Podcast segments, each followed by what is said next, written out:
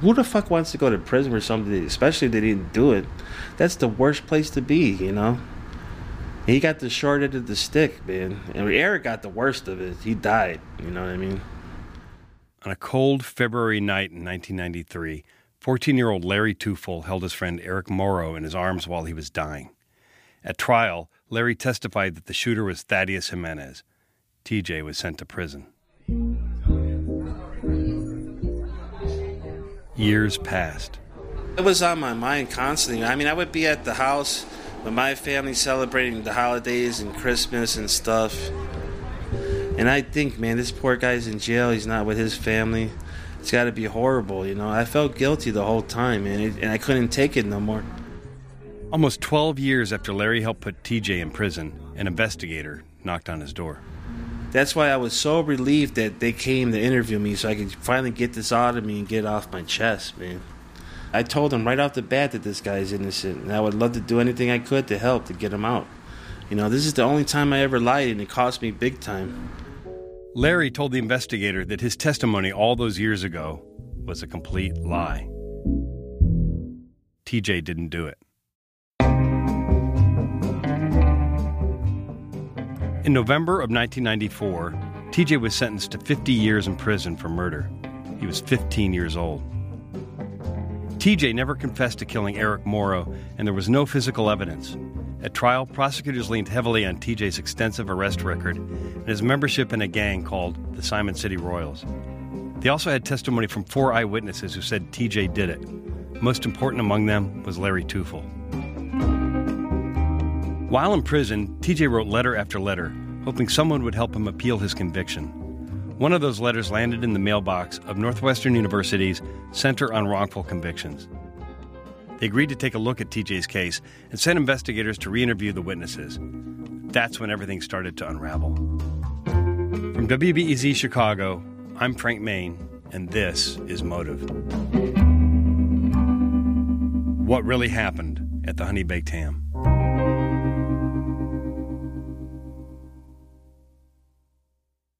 This past summer, I went on a little tour with Larry Tueffel. He showed me around the old neighborhood where he and TJ grew up, getting into trouble with their gang. I wanted Larry to give me some context on what it was like around here back when Eric Morrow was killed. Dad used to see SCR up there, real big Simon City Royals. Is it still up there? Not up there, they painted over it. Larry says he hasn't been here in a long time. Yeah, everything's changed around here. Holy shit. This used to be a liquor store. This is where the honey baked ham is at, right What here, is it right? now? Uh, It's condos, I guess. It looks like it. Avondale is a nice middle class neighborhood now. It's quiet. It was recently named one of the quote, hottest up and coming neighborhoods in the country. It's tough to imagine this place with a bunch of gang members standing on corners, dealing drugs, and throwing bricks at cars. We pull up to Larry's old house. It's just a block away from where Eric Morrow was murdered.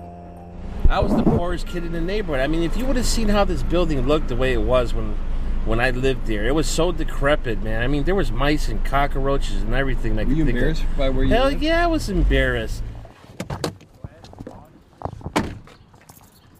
We caught like 20 mice the first day we moved in there with mice traps. I haven't been in this neighborhood like in 25 years, but this is totally different than I remembered it. This is really gang infested. What Really. would we have seen here 25 years ago? Oh, you'd see us hanging out on the porch, drinking, smoking pot, doing whatever, hanging out, all kinds of motherfuckers right there in front of the house. That was the party house. Would your parents have been out there too?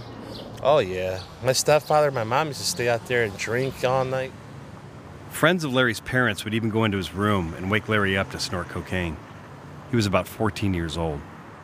Like I'd be going to school in the morning, and I always see motherfuckers laying on the couch, passed out from being drunk all night. When I used to go to school, it was fucked up, man. I'm telling you, my parents were fucking bad back then. Larry is the first person to tell you that he's made a lot of mistakes, but I really don't know how it would be possible for a kid growing up in that house to not get into drugs or join the neighborhood gang. I still don't blame my parents for what happened. I mean, they knew I was going to do whatever the fuck I wanted anyway. They couldn't control me anyway. You know what I mean? Just down the block, Larry notices a man pushing an ice cream cart. You don't see that in my neighborhood. I wish I missed that. Yeah, Those ice ice cream's creams are the so best. The paletas. I like the coconut. Mm. We actually beat up an ice cream guy and stole all his ice cream one time. we were bad, man. The neighborhood's changed, but the memories of what happened here still haunt Larry.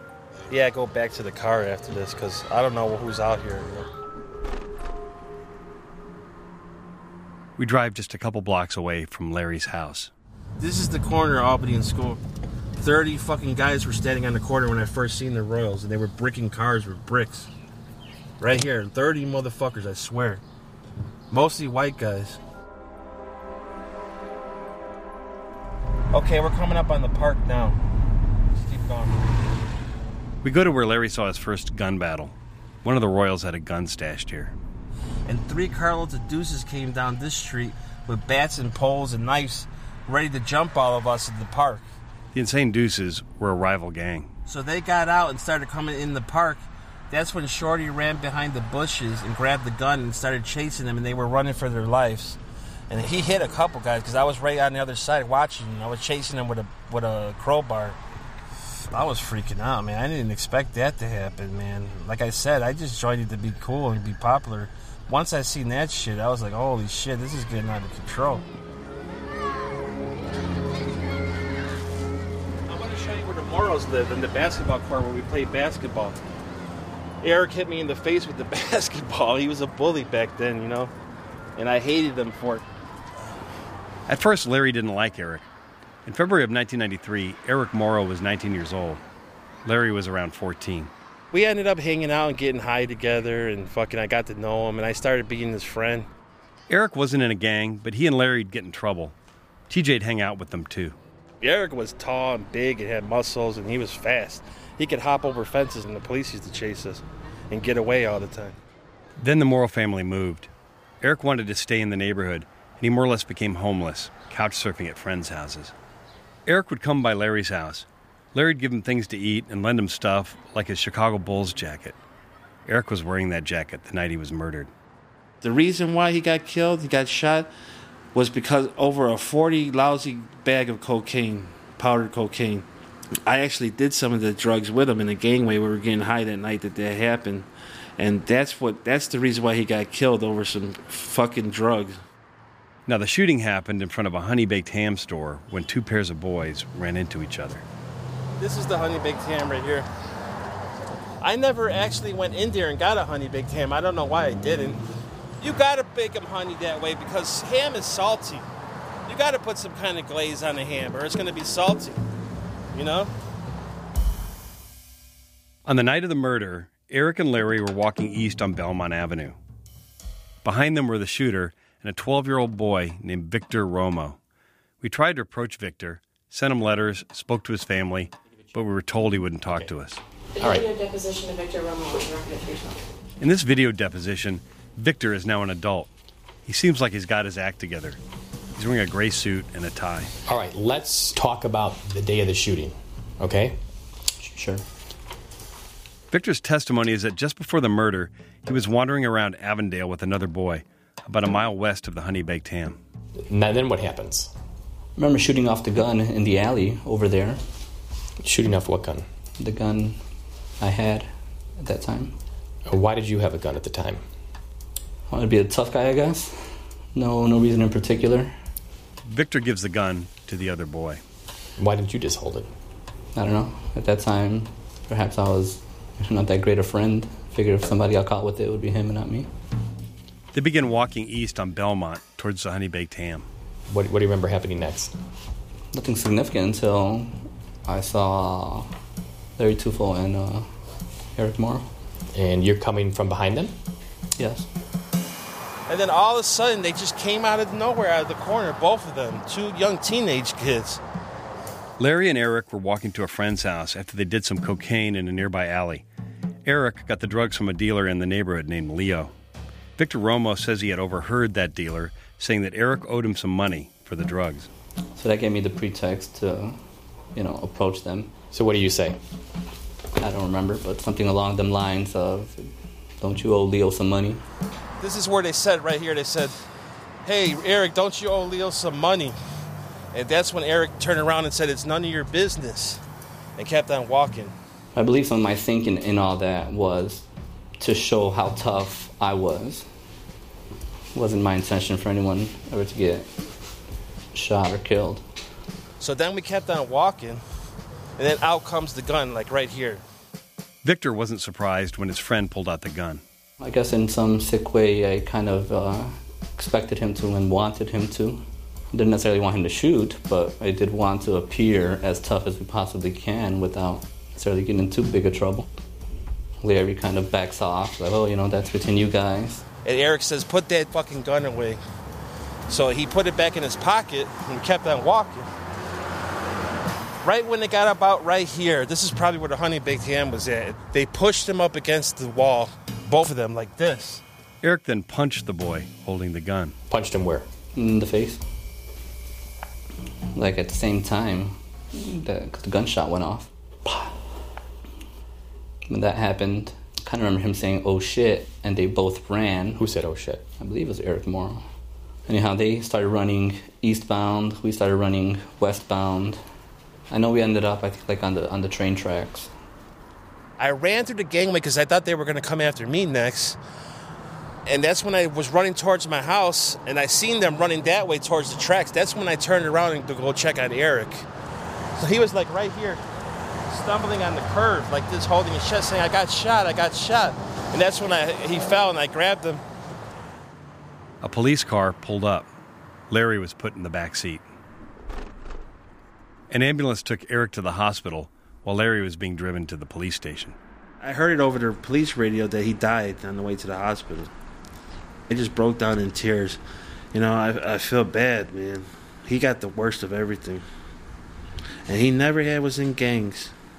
It's like the other people that don't deserve it are the ones that get killed all the time. You know what I mean? I know that had to be painful because that it only took one bullet and that went straight to his heart. You know how much they had to hurt before he died? That's a horrible way to die, man. Getting murdered? That's the worst way to die. In the back seat of the police car, Larry was sitting next to an older man who he knew, another supposed eyewitness. And the first thing that came out of his mouth to me was, was it TJ? And I said, no, it wasn't TJ. He wasn't even around. And he kept on insisting that he seen TJ do it. And that's when the other witnesses said they seen what happened. That's what fucked everything up.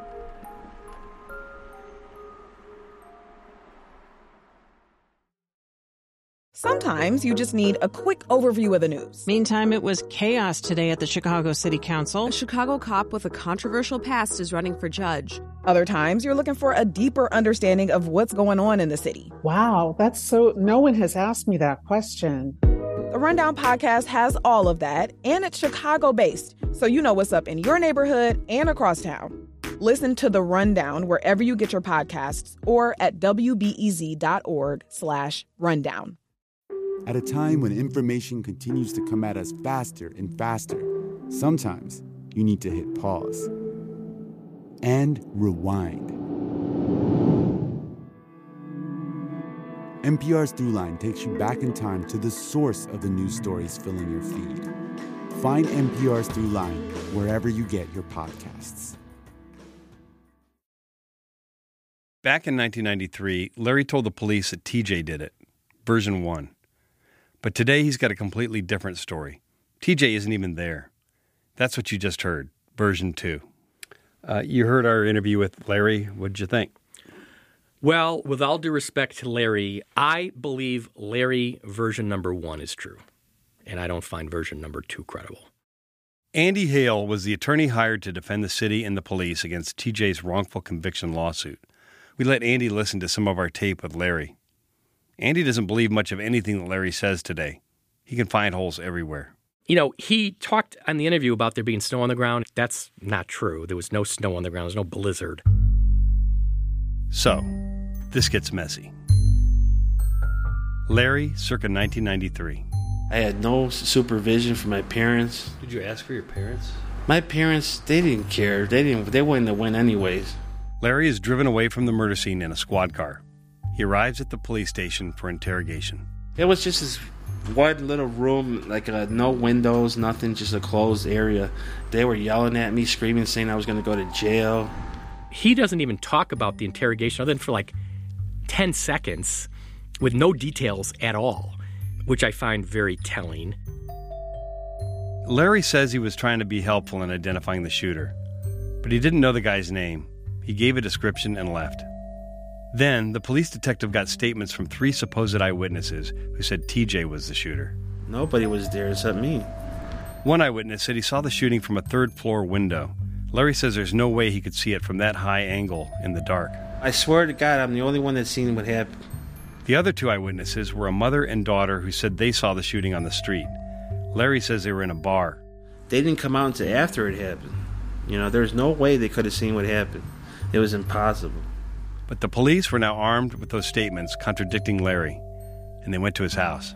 Three o'clock in the morning, they came banging back on my door and said that I was lying, and they had other witnesses that seen what happened. They said they know TJ did it, and finally, I was so exhausted and shocked, I just gave up and said, "Yeah, he did it." You know, I gave up. Andy Hale says this wasn't your classic course of interrogation. Larry offered up TJ's name pretty easily.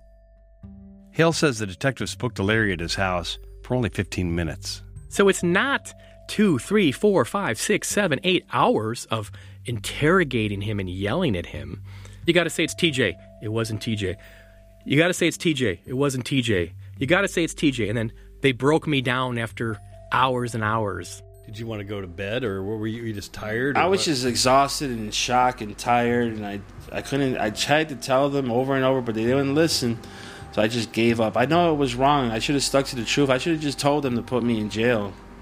You know, but I didn't want to go to jail. I was scared out of my mind, you know.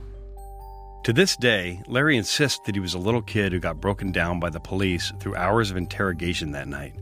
And for years, he continued saying what the police wanted him to say, even under oath at TJ's murder trial. Larry is what put TJ in prison. Larry was the guy. He's a friend with TJ. So, you know, it's not a case of mistaken identity. That's why Larry's testimony was so compelling to that criminal jury. They were friends and they knew each other. So why wouldn't anybody believe Larry? Larry even stuck with that story after TJ's trial. And Larry says that identifying TJ as the shooter came with real consequences from the Simon City Royals. I had to go back to that fucking neighborhood and live there. The police didn't do shit. They didn't put me in witness protection program or nothing. They wanted my testimony. That's all they wanted, and they threw me right back out there after that. While we're standing outside his old house, Larry says the Royals would pay him visits. All the Royals to come out and wait for me to come outside and intimidate my ass all day.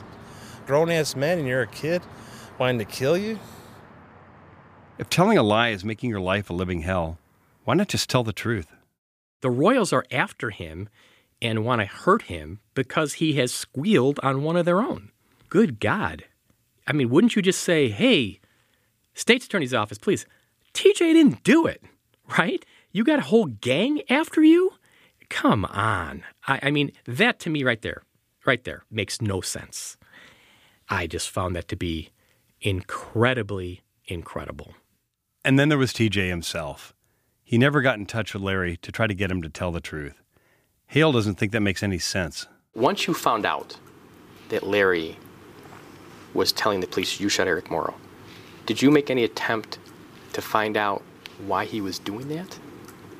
I don't believe so. If I got accused of murder, okay, because you, Frank Main, told the police I shot somebody, and I'm now convicted, I'm sitting in prison for years, I would contact you and say, Frank, what the hell is going on? Why did you say I shot somebody? Go tell the police that is wrong. I'd be writing you or calling you every day. I'm just going to let it go? Larry, circa 2006. Larry was homeless for a little while. He worked as a janitor for Chicago Public Schools, and he was diagnosed with paranoid schizophrenia. Can you walk us through the moment when Northwestern came knocking on your door? I mean, what was that like? I was living at this crappy place called Somerset. It was for people that had mental illness and stuff that needed a place housing and stuff. And my mother died. I had nowhere to go at the time, and uh, I ended up living there. It was a bad place. I lived there for about five years. And uh, that's where they came to interview me at. The private investigator was working for Northwestern University's Center on Wrongful Convictions, which had agreed to take on TJ's case in 2006. When somebody shows up at a mental health facility where Larry Tueffel is housed and diagnosed as a paranoid schizophrenic, and now says to him, We think TJ's innocent. And he says, Yeah, you're right. TJ wasn't the shooter. He's innocent.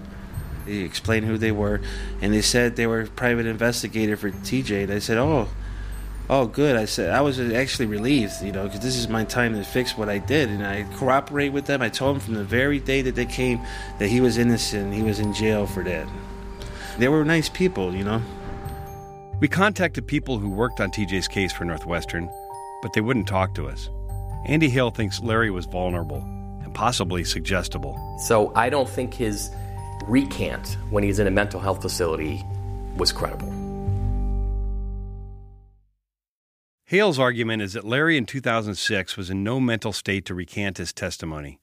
14 year old Larry was being truthful with the police, and if he was lying back then, there were plenty of opportunities to tell the truth and make his life easier, but he never took those. Larry's argument is that in 1993, he was a scared 14 year old kid who didn't want to go to jail. He became a man riddled with guilt, suffering from mental problems. And what does Andy Hale know about his life, anyways? He wasn't in my shoes. He didn't see what happened. Fuck them lawyers. They're pretty much scumbags themselves, lawyers, if you ask me. They don't know how it is growing up. I know what the fuck I seen. I'm just giving you my personal opinion. It's absolutely right. I've not stood in Larry's shoes or anybody else's shoes. I just think that, that the more credible case is that his initial testimony was truthful. So and I know better next time. If something like this happens again, I didn't see shit. I don't know shit. I don't want to know shit. Because all I did was cause me more trouble. Larry's recantation kicked off the whole process of getting TJ out of prison. It all took nearly two years. Right? Yes. Okay. Okay. Ready? I am. Northwestern took Larry's new testimony, among other evidence, to the Cook County State's Attorney's Office. It landed on the desk of the head of the post conviction unit, Celeste Stack. I came out of the meeting with them objective. I knew it had to be investigated thoroughly, but I knew there were problems there. Nobody wants to put the wrong person in jail. We were in constant communication about this. This was a, you know, kind of a big deal. Prosecutor Darren O'Brien was working with Stack on TJ's case. He was known as a law and order guy, responsible for deciding whether to charge violent criminals. In this case, I don't think there was much else besides Larry that caused this case to get charged. O'Brien looked at the two police interviews with Larry. The first one where he didn't identify TJ, and the interview at 3 a.m. when he said the shooter was TJ. And he failed to identify TJ in his original statement. For me, that's fatal. That set bells and whistles off in my head right there. Stack and O'Brien boiled down the case to the two witnesses who were definitely there at the murder Larry Tueffel, who is now saying it wasn't TJ, and Victor Romo. Romo was prosecuted as an accomplice to TJ, even though he always said the shooter was a different guy and TJ wasn't even there. I was able to read reports on Victor Romo from juvenile court. And he was very, very angry. He just couldn't understand why, you know, no one would listen, no matter how many times they testified. The police assumed the Romo was covering up for TJ. He didn't even know TJ. So, and that we couldn't prove that he knew TJ. Romo served three years in the juvenile system. Here he is talking about TJ getting convicted. You never again gain the faith you, I guess, you're supposed to have in the justice system, knowing that stuff like that happens and it takes so long for the wheels of justice to correct itself. Again, Darren O'Brien. If you look back at the whole process, you cannot guess what happened. So it's, it's always easy to say, well, maybe he did it. I think he could have done it. If that's what your thought process is, you cannot charge that case. And so I think he didn't do it. And I, at a minimum, I would say there wasn't enough evidence to charge him, but I'm convinced personally that he didn't do it. The Northwestern lawyers made one failed attempt to get a judge to release TJ. Then, nearly a year later, in 2009, Larry's story that he made it all up when he was 14 was believed. TJ was freed.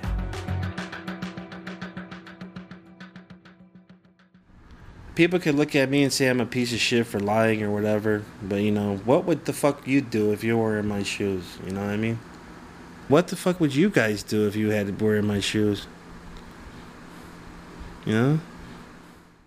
Andy Hale still contends that Larry Tueffel saw Thaddeus Jimenez shoot Eric Morrow dead. I think the state's attorney's office got duped. Did the state's attorney's office get duped? Or is Larry finally telling the truth? It's tough to know for sure. At minimum, it seems like there just wasn't enough there to fairly prosecute TJ. No confession, no physical evidence, just a handful of shaky witnesses. Does it madden you sometimes to know that the whole key to this whole case is Larry? It's in his brain. Yeah, I in all my cases, I always say I joke around. I say, God, I just wish like all of a sudden, miraculously, like this security camera, you know, that nobody knew existed. Like, so this took place in front of a honey baked ham. You know, hey, there was a security camera there. We just got the footage. Oh my God, let's let's pop in the tape, and we can see what happened, and we can watch what happened, and we can resolve once and for all exactly what happened. If anyone listening worked security at the Honey Baked Ham on Belmont Avenue in the mid 90s, please get in touch. Next time on Motive. I survived because of the love and support that I received from my mother. I just couldn't believe it. When he finally laid down, I kept going in there touching him, you know, his feet and stuff. Mom, what's wrong with you? I said, I just want to make sure this is not a dream.